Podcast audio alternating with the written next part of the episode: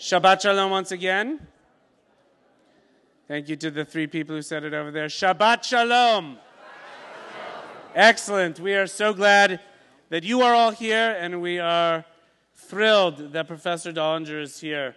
Uh, his grandparents were founding members of the congregation at which I grew up. So uh, that is uh, somewhat Lador Vador from one generation to the next, with Rabbi Raiskin, who was at this synagogue for uh, many, many times before he passed away, who was my rabbi. Um, and you know, the great part of being a Jewish professional is it's a very small world. And so uh, the professor and I were in graduate school at the same time. I was in rabbinical school, uh, and he was getting his doctorate. And uh, we... We were in the same circles uh, many, many times in West Los Angeles during the early nineties. And so nothing was more of a thrill for me than about two or three years ago when I went to my rabbinic convention on the West Coast in Palm Springs. And the scholar for uh, the weekend was the professor. And uh, it is hard to impress a group of one hundred fifty rabbis. He not only impressed us, he upset us, he educated us, he provoked us, he got us thinking in ways we had not thought about Judaism and being a Jew in America, and in America, uh, what it means to be Jewish. Uh, the, the ways that he described and thought of uh, the Jews' place in American Jewish his- in American history was just amazingly provocative, and Uh, I have not stopped thinking about it since, Professor, so much so that I became a stalker on Facebook. Um, and what I learned about uh, our professor, not only is he a foremost historian at San Francisco State, uh, well known throughout the country, uh, he is a defender, a defender in the strongest way uh, against the B D S movement, boycott, divestment, and sanctions. You will remember in the early two thousands, U C I was the hotbed and the center of attention for B D S and really anti-Israel movement on college campuses. I am glad that we have grown a little in that area. It's not perfect, uh, although I'm sad that we passed the baton to Northern California at U C Berkeley and at San Francisco State, where it seems to be really the capital now of uh, this B D S movement. And we do not have a better defender or s- a stronger voice than Professor Dollinger, who is literally in the chancellor's office uh, weekly, I would say. And if you want to follow the whole story, uh, follow the San Francisco, it used to be called the Bulletin, I don't know what, j weekly dot com. Uh, which I do follow weekly, uh, and uh, the story is outlined over many months what took place at San Francisco State, and hopefully we have some resolution now. With no further ado, Doctor Mark Dollinger holds the Richard and Rhoda Goldman Endowed Chair in Jewish Studies and Social Responsibility at S F S U. So welcome, Professor. We are so glad you are here. Shabbat Shalom.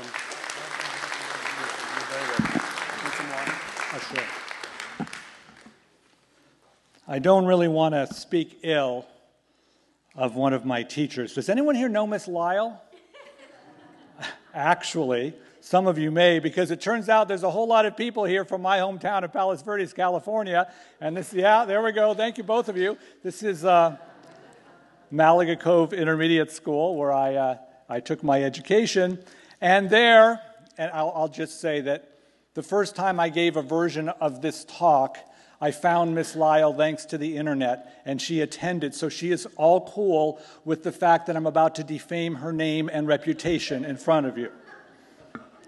Sixth grade E S S, English and Social Studies. There we were learning what I now know is called cultural anthropology. And we received a worksheet, as we often did back in the day of mimeographs. And on the worksheet, it told us about a group of people called Mongoloid. You see? Oh yes, what we it's going to get worse. What, what we learned about Mongoloid is they had slanted eyes and yellow skin. And then we learned in Miss Lyle's class about Negroid. And Negroid had flat lips and dark complexion. And then we learned about Caucasoid with white skin and average features. And you know, if you put the suffix O I D at the end of a word, oid, It makes it sound scientific and a whole lot more true just for putting O I D at the end. Well, you can imagine when exam time came, true or false, mongoloids have dark skin. And then you'd have to know how to answer that question. And then there was the matching, where on the left side of the test it was mongoloid, caucasoid, negro, and then the right side was the carrot, and then you had to draw the line connecting each one of those. Uh, and then there was fill in the blank. Uh, negroid has blank lips, right? And then you'd have to put in the adjective, which tells us Jews, whiteness, our subject for tonight, and dare I say it, Shabbat Shalom. Some of you have sheets, don't worry if you don't, but uh, this is incredible turnout, so uh, I will say everything and it's going to be up here on the board. And what I have at the very beginning for each of my classes and here is an historical question or some related questions that we're going to focus on tonight. So here is the first question. Wait, we have an issue here. Apparently, a slide has made it into my PowerPoint demonstration, unbeknownst to me, even though I put it there. Yes, this is your advertisement for the Community Scholar Program Hat Challenge. Ari Katz would like me to let you know, that's uh, Ari on the right-hand side, that you have two weeks and three days to wear the C S P hat somewhere, send your picture in, and at the end of the month I spend here in Orange County, there will be a prize for the winner.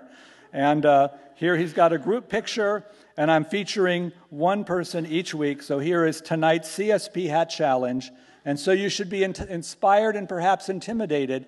I have sent in two entries myself since I've been here. Our historical question, what is whiteness? Are Jews white? And what are its implications? Now, I'd like to thank the rabbis for bringing me here and for picking the topic and for setting it up as you did at P A R, because Shabbat Shalom, everyone. I'm going to be dropping all the words you're not supposed to use. All right, I'll tell you, my field is Jews and politics, the two topics you're not supposed to engage in polite conversation, which is why I don't get invited to parties. I actually do get invited. I just don't get invited back. So, so tonight I'm taking advantage of tenure and of your rabbis, and we're just going to get into it. So it's a lot of words here. Don't worry about it, because we'll work through it. Jews, more than any other American ethno-religious group, maintain an ambivalent, if ever-changing, relationship to whiteness. Over time, place, and person, its very definition proves contested, even as it proves vital to an understanding of our community's Jewishness, our Americanness, and our relationship to many other American groups, including our own.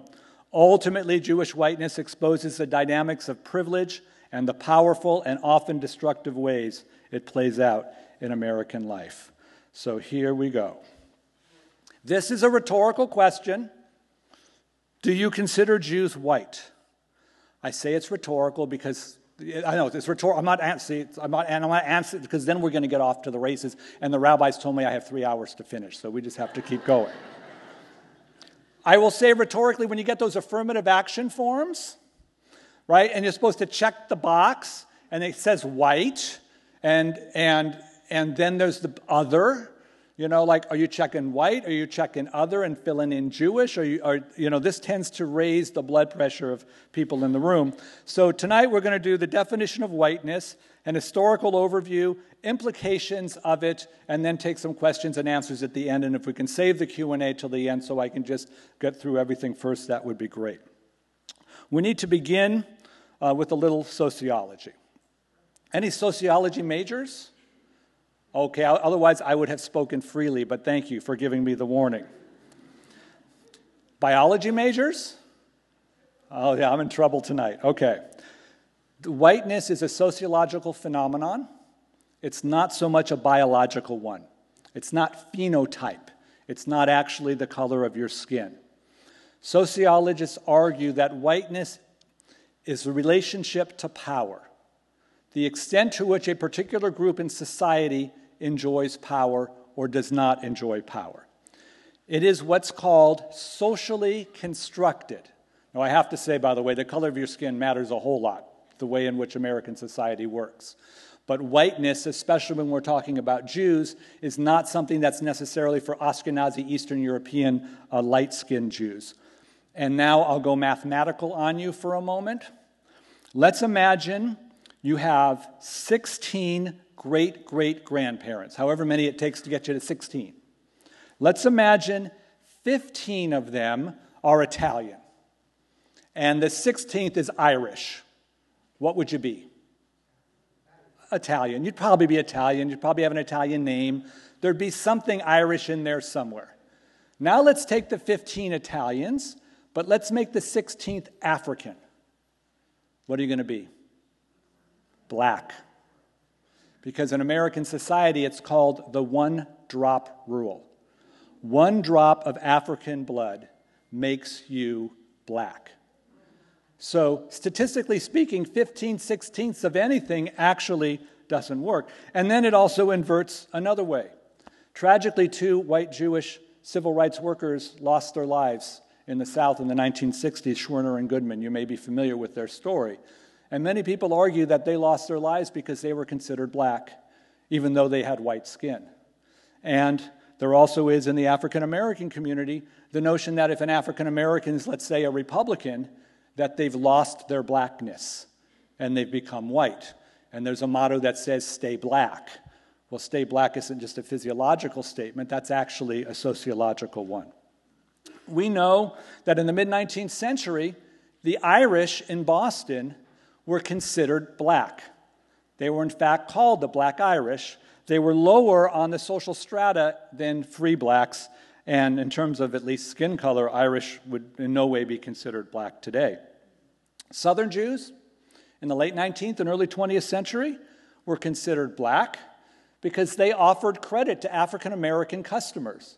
And when you do that from the white Christian, racist, bigoted South, the blackness of your customers rubbed off on the Jewish store owners. So now, the challenge with the Jews. So I'll drop another word that raises blood pressure in Jewish audiences, quotas. Quotas are really bad, right? Jews tend to not like quotas. In the nineteen twenties, quotas were instituted in an anti-Semitic way to keep Jews out of power. So in the nineteen sixties, when President Lyndon Johnson in the Great Society brought back quotas, almost every national Jewish organization opposed them. And when they opposed them, they supported affirmative action almost universally. So in the sixties, American Jews loved affirmative action until it got to the word quota. And as soon as you got there, American Jews split. Well, in the nineteen twenties, quotas were used to keep whites in power and communities of color out. So if you were a self-interested African American, you did not like quotas in the twenties. Does that make sense? But in the sixties, L B J put them in to get marginalized communities into power, even at the expense of white America. So if you're a self-interested African American, you would have loved the quotas in the sixties. Well, if you were a white Protestant, you would have loved them in the twenties and hated them in the sixties. I would like to submit that there is only one group in American society that hated them both times, the Jews. How could that be?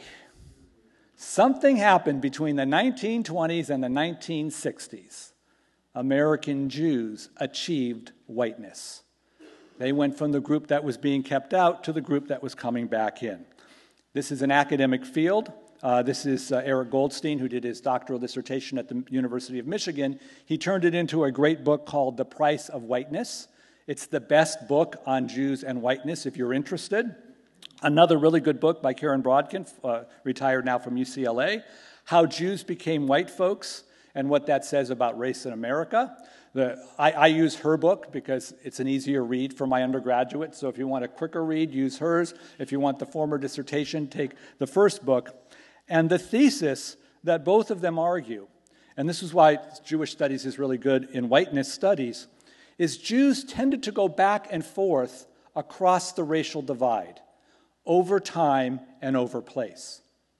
Sometimes being white or not being white turned out to be a good thing, and sometimes it turned out to be an awful thing, and the two of them sort of traced it. So we're going to take a really brief overview of this to, to give you this sense. The Gilded Age between eighteen seventy-seven and nineteen oh one was a period of the eugenics movement. The eugenics movement was horrible for Jews and blacks and just about any minority, because this is where the idea of genetic inequality came to be. It is, in fact, what ultimately led the Nazis to the ideology that led to the Shoah, to the Holocaust. And Jews were categorized as non-white. Typically, we would conclude that this was not good for the Jews, but as, as Eric Goldstein points out in his book, it turns out that the qualities listed under the Jewish race were, was that Jews uh, studied a lot, they were hardworking, they had good Judeo-Christian character, um, Jewish men made good uh, husbands, and they didn't drink.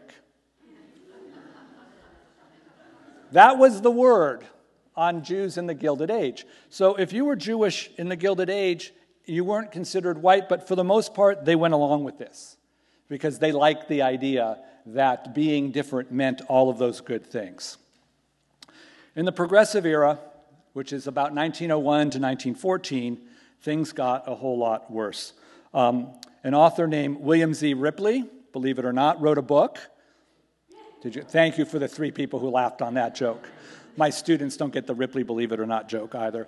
Uh, Ripley was a respected anthropologist, and in eighteen ninety-nine, he wrote a book called uh, Races of Europe. I'm showing you Walter Lippmann's famous Drift and Mastery. That was the most important book of the Progressive Era.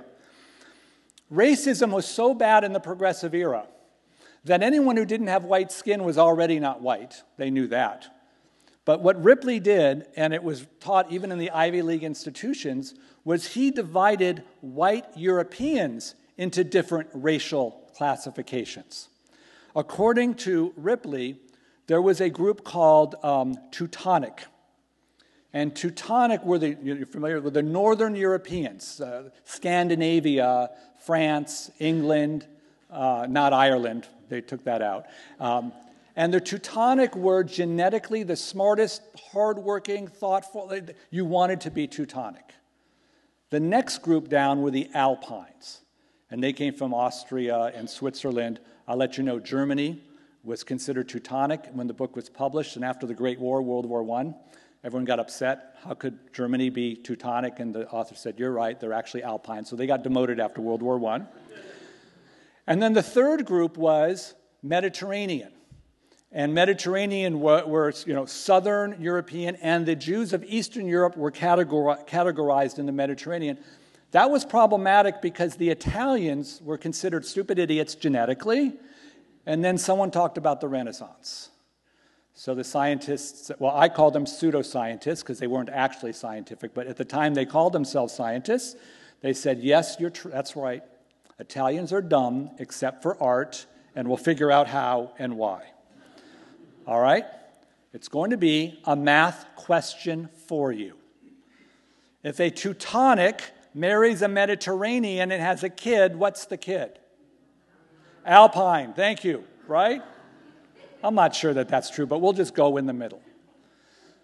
Let's imagine the Alpine kid grows up and marries a Teutonic, and they have a kid, and that kid grows up and marries a Teutonic. Like forever and ever, they're marrying Teutonics. How many generations will it take to return to pure Teutonic stock? This is a very bright group. Yeah. They never, what's that? Thank you, Thank you. Yes, the rabbi. Uh, yeah, it's okay. I will explain for those of us who are mathematically challenged, because I went into history to avoid math.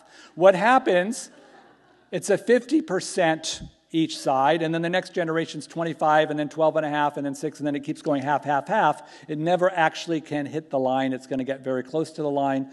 You can never, ever re retain pure white, Teutonic, dare we say it, Aryan blood if there's even one marriage of one inferior race. And this is where the issue for Jews and whiteness came in. Because in the nineteen twenties, uh, There, oh yeah, so there's a passing of the Great Race. Um, the K K K of the nineteen twenties motto was one hundred percent Americanism.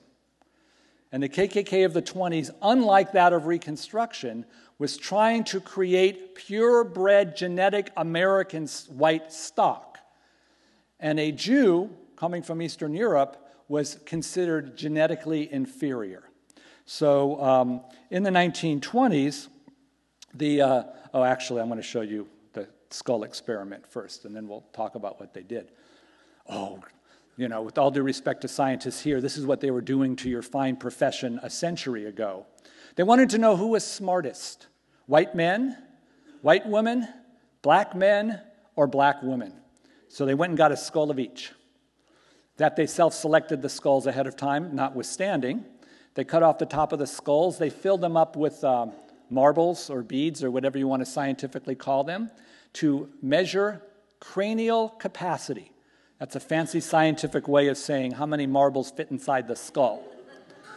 Well, when they pre-selected and they smushed a few extra marbles in where they wanted, are you going to be surprised to know the results?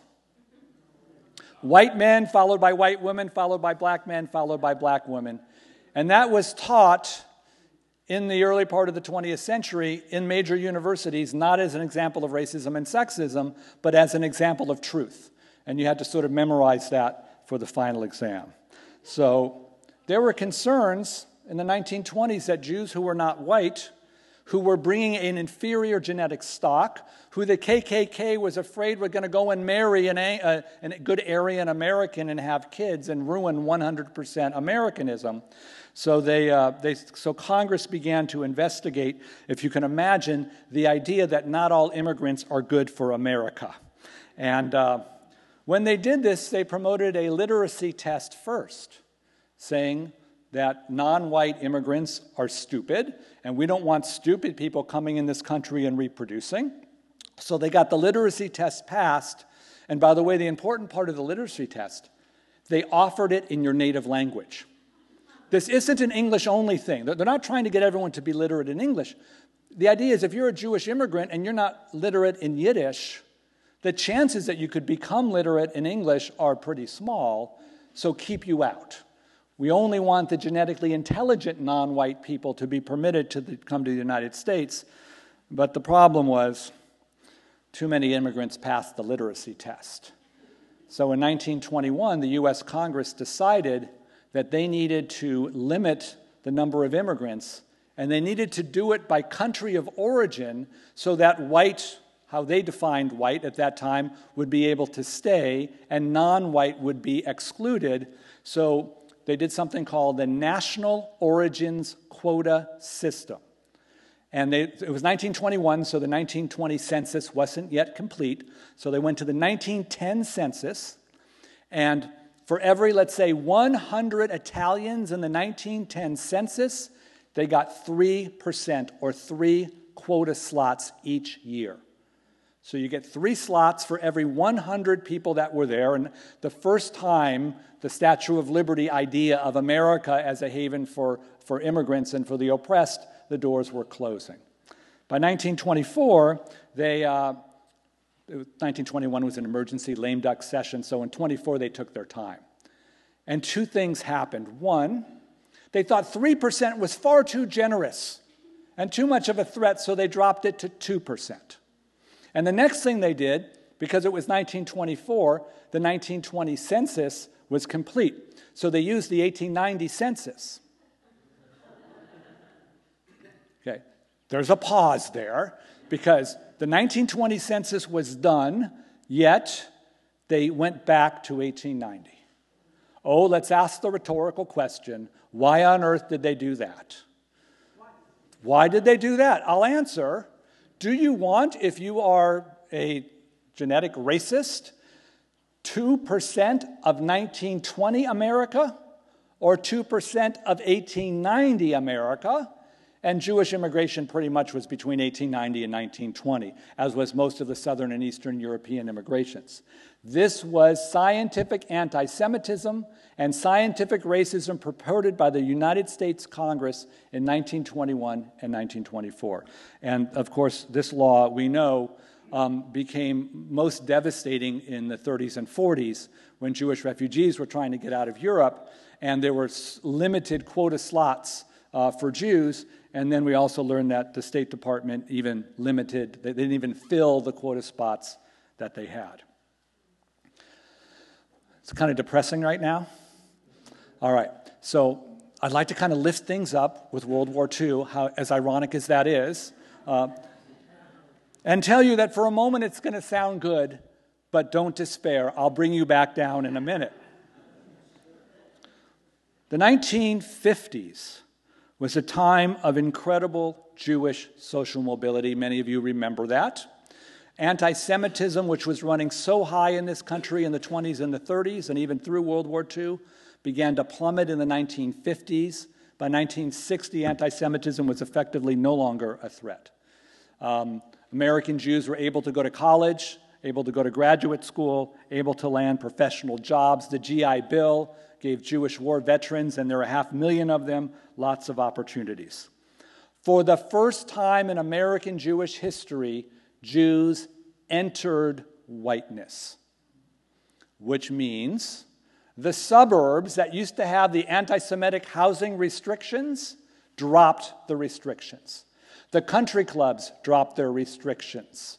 The vacation places did. There were, of course, a few that remained, but for the most part, sociologically, by nineteen sixty, the data suggests that Jews had achieved that kind of access. And it's going to create some issues because, well, African Americans for sure were not getting into the white suburbs in the nineteen fifties, even when the Jews were. So, so now we have the question, how are American Jews going to respond to their newfound whiteness?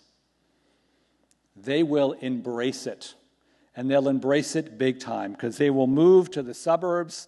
I was raised in P V. We're here in Orange County. These are sort of stories of the rise of suburban America in the post-war period. Synagogues are going to have capital campaigns, and they're going to raise, I don't know, a gazillion dollars to put up buildings, and they're going to do that because their congregants can afford it and make a very generous gift to their synagogue to help them in all their needs. That's my pitch right there. You're welcome. I do, I do my best. J C Cs, Jewish community centers, are going to be built in the suburbs too. And now here's the, the tough question. When J C Cs get built, are they going to, let me sort of fast forward here. Oh no, okay, we're going to get to the Southern Jews in a moment. When the J C Cs get built in the nineteen fifties, are they going to admit blacks? Well, there was a study done in nineteen fifty-one. Half of the J C Cs in the country Um, would only admit Jews, and assuming we're only talking about, about light-skinned Jews now, we don't know what they would have done if they were open to non-Jews. But for the half who opened to non-Jews, it was fifty fifty. In that, half of those who made the choice followed the racial exclusion of the larger society. And uh, this brings us to the Southern Jews. So that's my Southern Jewish slide. Shalom, y'all. And... Uh, And, and because, because, not only because we're here in Orange County, but also because um, Rabbi Krause helped me so much, the late Rabbi Alan Krause, who was down in Aliso Viejo for many years and was actually up in Northern California before that, um, his son Steve, um, and, and uh, uh, published posthumously his rabbinic dissertation from the Hebrew Union College in Cincinnati. And what Rabbi Krause did was he went and interviewed Reform rabbis in nineteen sixty-five, with the idea that I won't publish your name or your city until like a generation from now, because I want you to honestly tell me what it's like to be a, a, a rabbi in the South. And so when I went to the archives working on my, on my dissertation, and they wouldn't, they, I didn't know who said what, and they said, Rabbi Krause has to, has to release it because he promised all the rabbis not to release it. Well, the good news was that Um, I was his son's counselor at Camp Swig, actually. So uh, I sent what was called a facsimile back in those days to Jerusalem where he was on sabbatical, and he gave me permission, so I want to honor Rabbi Krause posthumously because he was able, I was able to bring this in. So here is from Rabbi Krause, a quote from Rabbi Milton Grafman of Birmingham, Alabama. "My colleagues who have shouted the loudest have not been willing to take Southern pulpits, period. And the main reason is economic." Okay, rabbis. "They like their fifteen thousand and twenty thousand dollar a year pulpits. If you are truly sincere about your prophetic Judaism, then you wouldn't hesitate to take a pulpit in Gadsden, Alabama for nine thousand dollars a year. That is what a prophet does. But he has no right to tell someone else to commit economic suicide unless he's willing to make a sacrifice himself. So what Rabbi Krause taught us is that Southern rabbis, reflecting the position of white Southern Jews in the middle of the civil rights movement, understood that the fact that Jews enjoyed more power and privilege in the South than African Americans put them in a tough spot. Rabbi Moses Landau of Cleveland, Mississippi, they asked him, would you get involved in civil rights? Yes, but it would have been limited to twenty-four hours. twenty-four hours later, I wouldn't be in the state. The majority of the people of the city have been vehemently opposed to integration, including a great number in the Jewish community. The Jewish community could not exist, could not exist if they in any way were involved in the civil rights movement. Another said, it is your privilege to be a martyr. There's dozens of vacant pulpits. You can pick yourself up within twenty-four hours and leave. Can you say the same about a thousand Jewish families in the state? I don't like this last line, but I am paid by my congregation, and as long as I eat their bread, I shall not do anything that might harm any member of my congregation without their consent. As one with tenure, I advise you to not, not abide by that particular line in the name of rabbinic freedom. You see, Southern Jews enjoyed white privilege. And even as they were afraid of anti-Semitism because of the lynching of Leo Frank, which occurred within the memory of many people in the South during the nineteen fifties, they had to mediate between the power and the privilege of their racial status and whatever sense of social justice we here in the North might have. And in fact, um, in, in my research, I found a whole lot of Northern rabbis really empathetic with what it was like to be a Southern Jew at that time.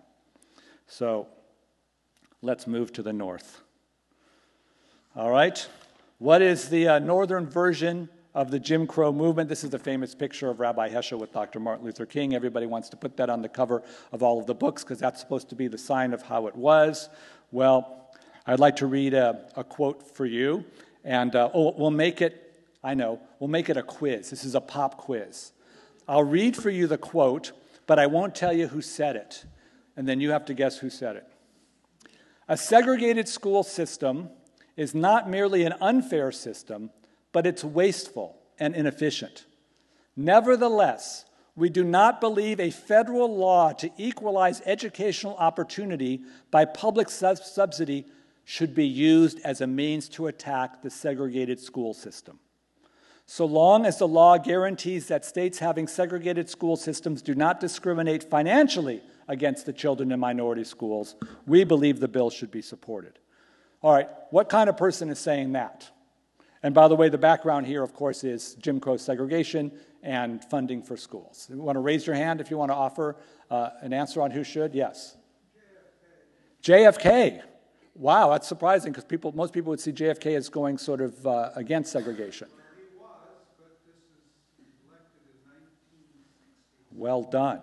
Because J F K, in fact, did not go along with the Civil Rights Act early, uh, and it took a lot of work. What's your name? Art, nice to meet you, Art. Art, um, I've been holding up some prizes here for you. Yeah. I tell my students I want to pay their tuition when I get my first million dollar paycheck, and since I know that's not coming, instead, when they give a really good answer, they get a prize. And the prize is a genuine Jewish studies themed pencil. And I'm giving the pencils out here because this is a crowd that knows what a pencil is, because my undergraduates don't use pencils anymore.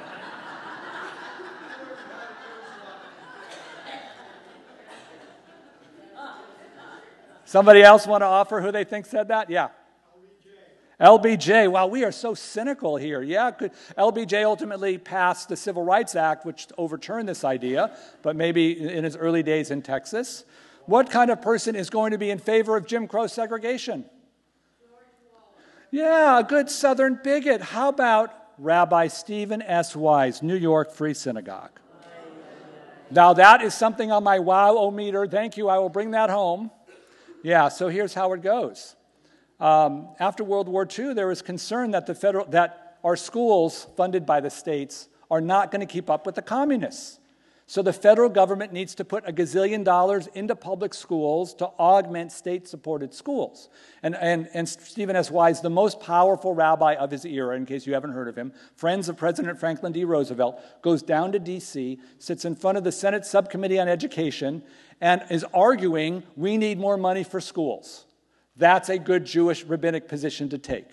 And he finishes his testimony, and the white male southerner, Southern senators pull him aside. And they said, Rabbi, we're not taking a dime of federal money because we are afraid that you are going to try to undo Jim Crow segregation with your federal dollars. So this bill will not get out of committee, and you won't get a dime anywhere in the country unless you agree to an amendment that says not a dime will go to overturn racial segregation. And now Rabbi Wise has an impossible choice. He can stand for civil rights, and there'll be no money. Or he can kowtow to the segregationist racists and hopefully get some money to the rest of the country. Doctor Martin Luther King was not old enough to have been in that room, but let's pretend he was there. Would Doctor King take the deal? No way. His whole point was racial equality. And Stephen S. Wise took the deal because he thought that that's at least a beginning. That shows Rabbi Weiss's whiteness and the power and the privilege he enjoyed relative to African Americans, and how decision-making of Jews and social justice and tikkun olam, my two favorite words in the English language now, um, uh, reflect that idea. All right, so let's go on to uh, the contemporary scene. Yeah, and then we'll get to questions. What's happening today in the twenty-first century with Jews and whiteness? Well, Jews are doing really well, at least white Jews. We'll get to Jews of color in a moment. Communities of color are getting very frustrated with American Jews. For the most, this is, this is the generality, but I'm speaking now from a community relations point of view and what I'm hearing from Jewish leaders in community relations who, who are looking for perspective. So, so here's the deal. If you're a leader in a community of color and you know about white America, and you know how to deal with white America, and you do, and then there's the Jews. Because the Jews are in white America, but they don't think they're in white America. And it's really frustrating to deal with white people who don't think that they're white, you see, because American Jews believe in peace, love, and Bobby Sherman. I was very happy to get my peace, love, and Bobby Sherman slide up there. See, this is the nineteen sixties idea that education is the answer. Let's just hold hands, have Quincy Jones write a song, make matching T-shirts across America, and the world will be a better place. Well, what we've learned in the sixties and what we've learned throughout history, in fact, is that peace, love, and Bobby Sherman doesn't all, well, usually doesn't work. What works is power. And if you have power, it's a whole lot better not to know if, than, than not to have power.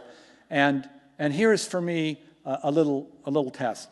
Uh, this is Milton Gordon's path-breaking nineteen sixty-four book, Assimilation in American Life. He wasn't talking about Jews. He was talking about white immigrants, even though he didn't say that. But when immigrant groups acculturate or assimilate to America, Gordon talked about seven levels of becoming American, right? So you land and you become, you know, you've got to, like, you know, learn English, you've got to change your religion maybe, there's lots. So my question to you is, and it's worth a pencil for a guess, the rabbi's got the pencils, um, what's level seven? What's the last thing an immigrant group does? Okay, we, um, and oh, now wait a minute. Now, you're, you've been in my earlier lectures, so if you've heard the answer, you cannot say it. You've heard it before, right? Oh, okay, what do you say?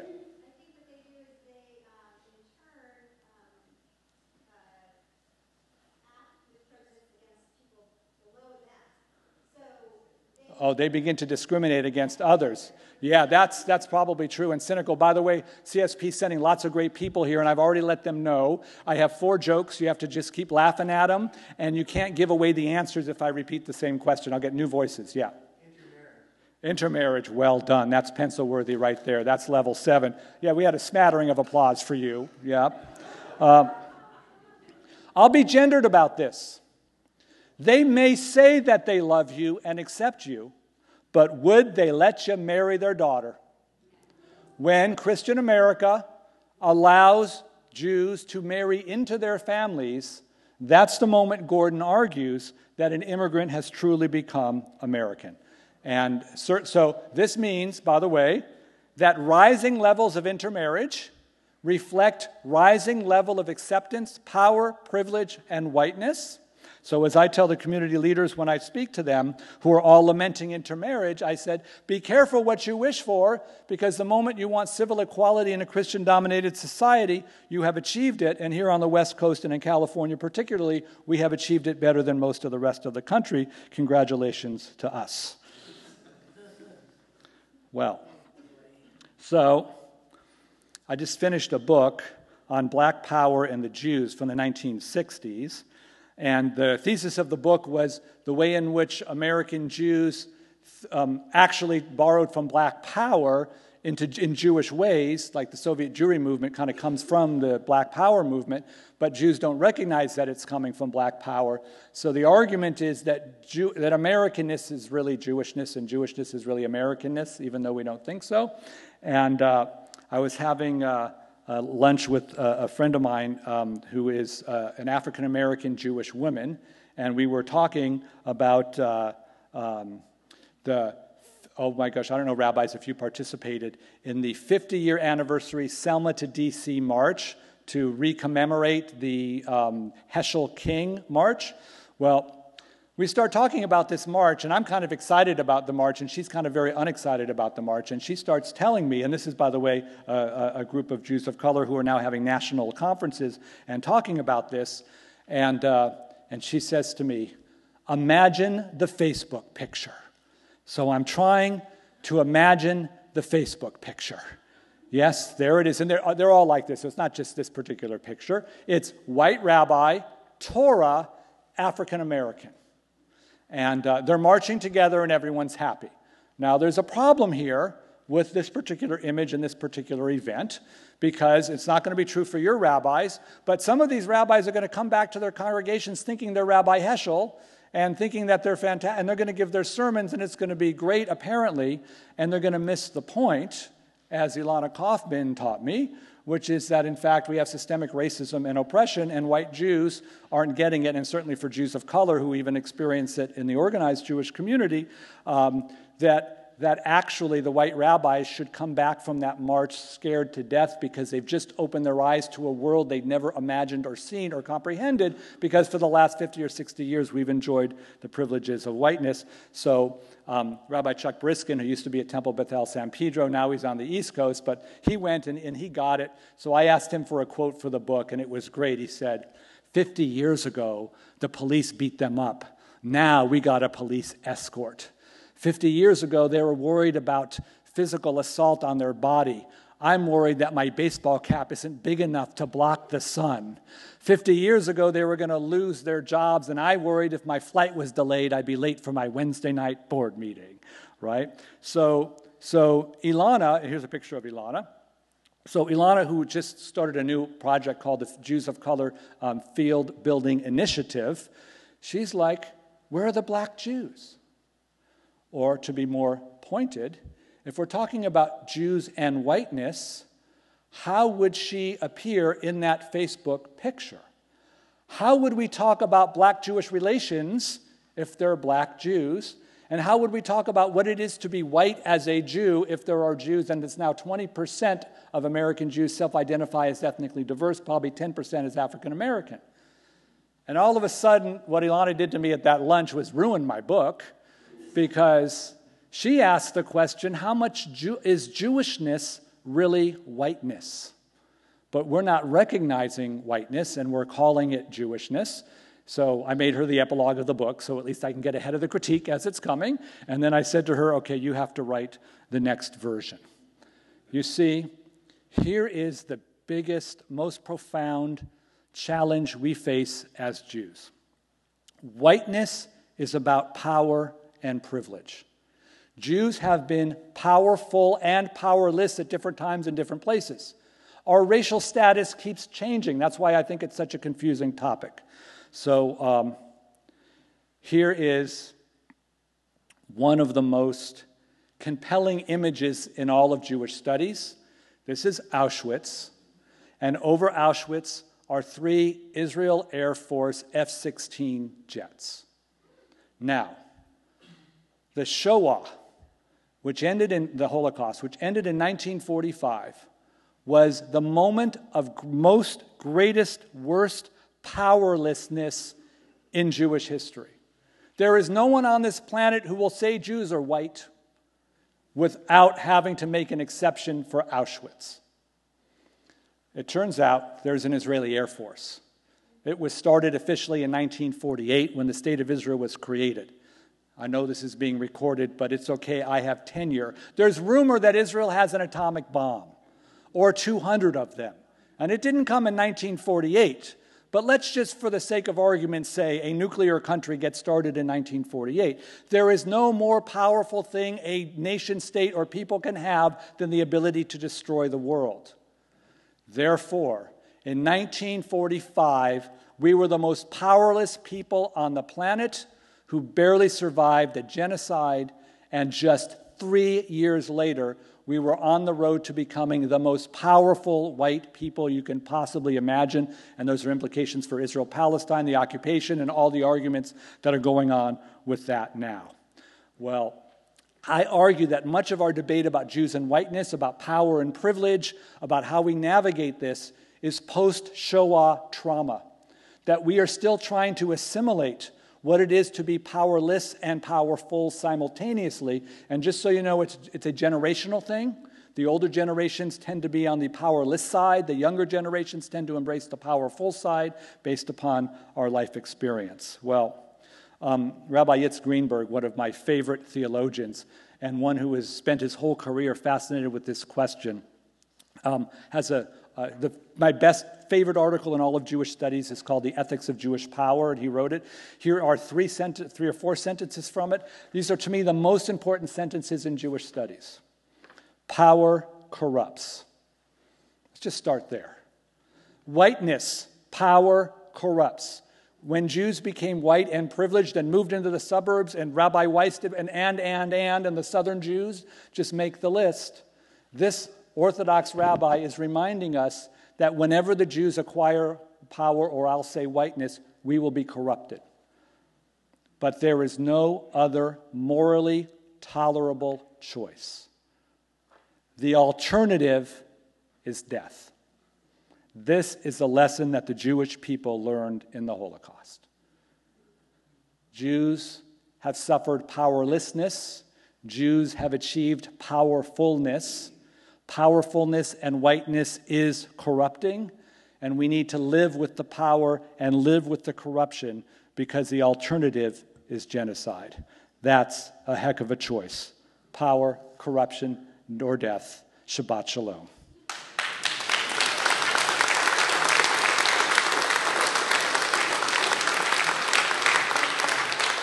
I'm going to take some questions, but first, I have a prize for our rabbis, if they'd come on up. You see, this was, first of all, I have full respect and appreciation for the topic, for your attention. This, I, I like to give lectures with like lots of jokes that are hopefully more entertaining. This is not entertaining. This is just all serious, so I appreciate that. But I will tell you that my students get tired of me and the pencils by week three or four in the semester, so I have to upgrade to pens, and then I have to move through. I actually have seven levels of prizes, so by fifteen week, they're still getting excited. So your rabbis are going to get the level seven prize tonight. And uh, it's, it's, the, it's, it's in purple, it's the, it's the uh, S F State color. Just so you know, one moment, you twist this thing, you know. But here's the thing, um, there's a cap on the end. If you could pull the cap off, it's hard to pull off, but check, show, oh, it's a sixteen gigabyte memory drive. Wow, who knew? But wait, but wait a minute, this, this is actually, there's, but wait, there's more. Your rabbis face Um, well, many challenges, I'm sure. I'm just giving you some love and support. But uh, their challenge, especially in the Reform movement, is to mediate between tradition and modernity. That is, so much of Judaism is the old and the traditional, yet living in the twenty-first century, we've got to figure out how to make it work for the modern time. So, so here's the pen, you see? If ever you feel ancient, you take this side of the pen with something called ink, and you can actually write someone a letter on paper and put a stamp on it and mail it, which nobody ever does anymore. But if you're feeling in your rabbinate that you want to be modern, you just flip to the computer side, you put it in, and you're all digital all the time. This is not just a pen, it's a metaphor of your lives. Thank you very much.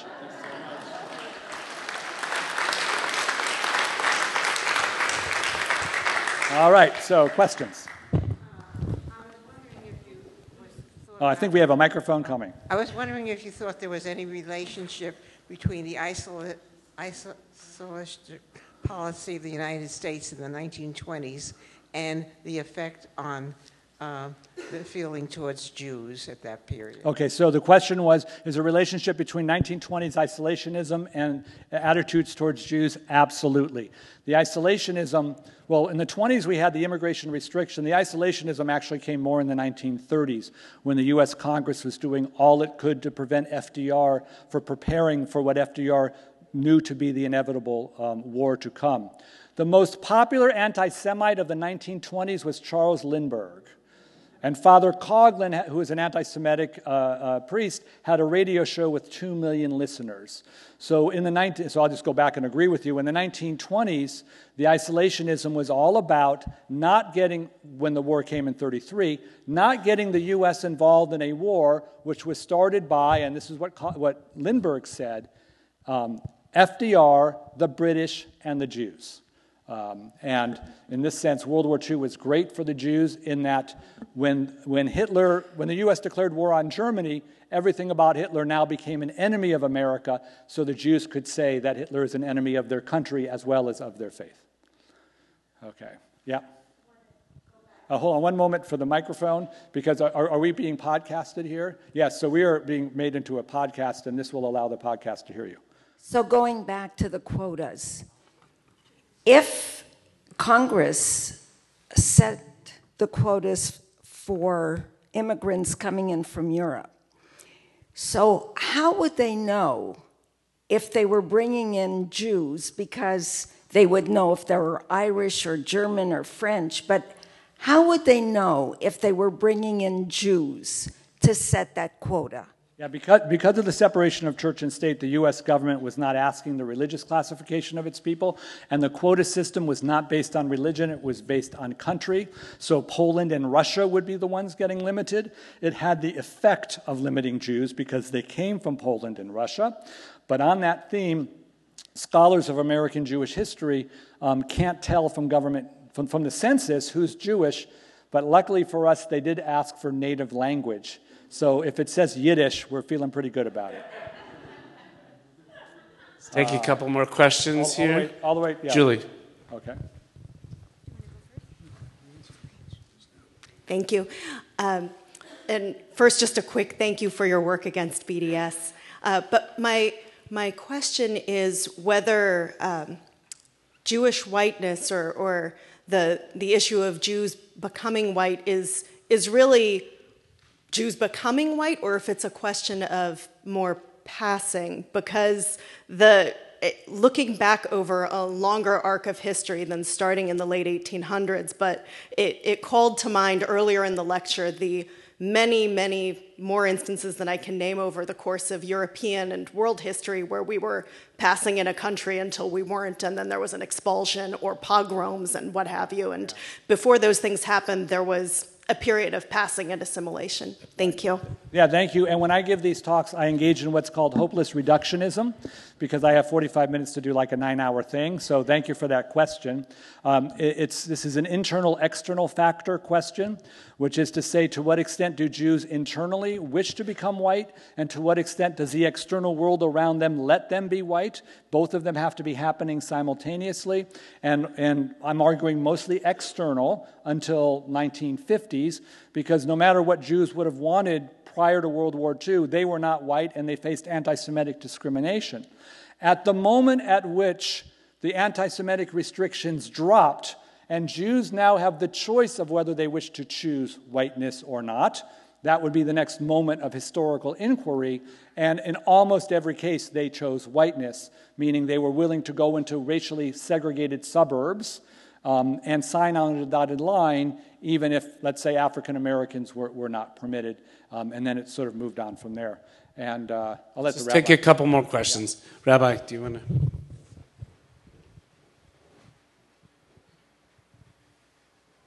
Uh, thank you very much. Uh, in the Trump, the next two years in the Trump administration era, are Jews trending to be more white or less white? In the next two years? All right, so thank you. So that's that, that's my Trump mention. So I want to, first I forgot one thing on, thank you on the B D S comment.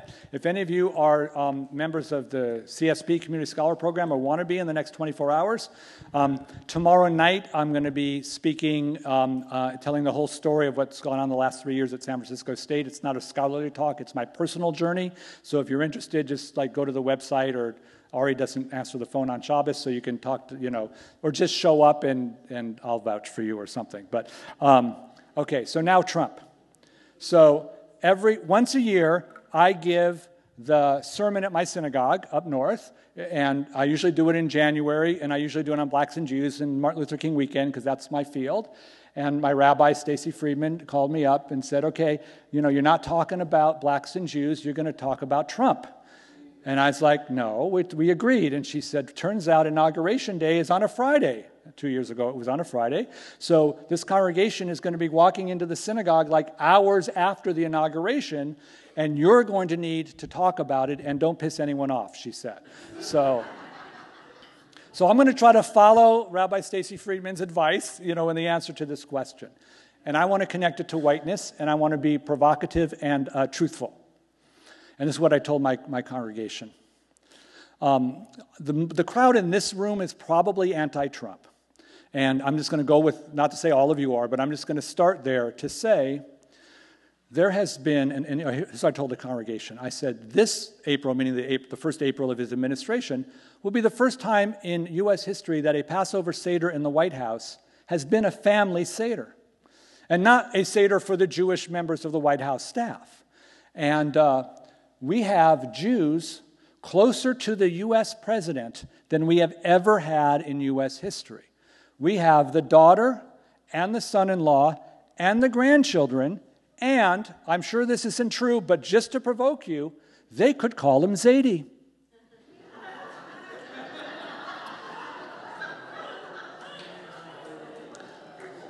What we have, what we have is a segmented We have a segmented American Jewish community, which means um, in the Orthodox community, it's predominantly Republican and pro-Trump. In the communities from the former Soviet Union, it's much more pro-Trump. And in the Israeli-American community, you get a lot more pro-Trump. For the Eastern European-descended Jewish liberal Democrats, which is most everyone else, it's vehemently anti-Trump. So rather than look at the overall statistics, I'm interested in the segmentation of it, which is to say that there are um, American Jewish subgroups that identify as Jews, as Americans, and as whites in fundamentally different ways than probably most of the people in the room. And for that reason, one could argue that nothing is better for the Jews than the Trump administration. And when he moved the capital to Jerusalem, that is where that divide just came out, to the point that many of your Thanksgiving dinners probably got very uncomfortable very quickly in order to see. So I like to, to as a scholar, because I, I, my field is Jews in politics, I never advocate a position. My job is to complicate your narrative and deepen learning. Whatever your audience is, I want to complicate it and deepen it, so now I'm going to complicate it on, on the Trump thing, um, which is to say that, that this is honest and real to the moment that we have, and, um, and for American Jews who've, who've turned white, um, Stephen Miller, the most important advisor, the one behind the whole anti-Jewish immigration policy, is a Jewish kid and went to synagogue in, in Santa Monica, right? So, so uh, we would have a hard time trying to conflate Jewish politics universally, and that tells me as a scholar that we now have to look at each segment and figure out how each one is coming at him in a different way, and that's what I tried to teach my congregation. Professor, I want to thank you so much thank for you. a powerful lecture and great answers, and um, please come back and visit us again uh, in the future. Friends, uh, we're going to have an Oneg Shabbat. Please join us. Again, welcome to all those C S P members and, of course, our temple members. Thank you so much.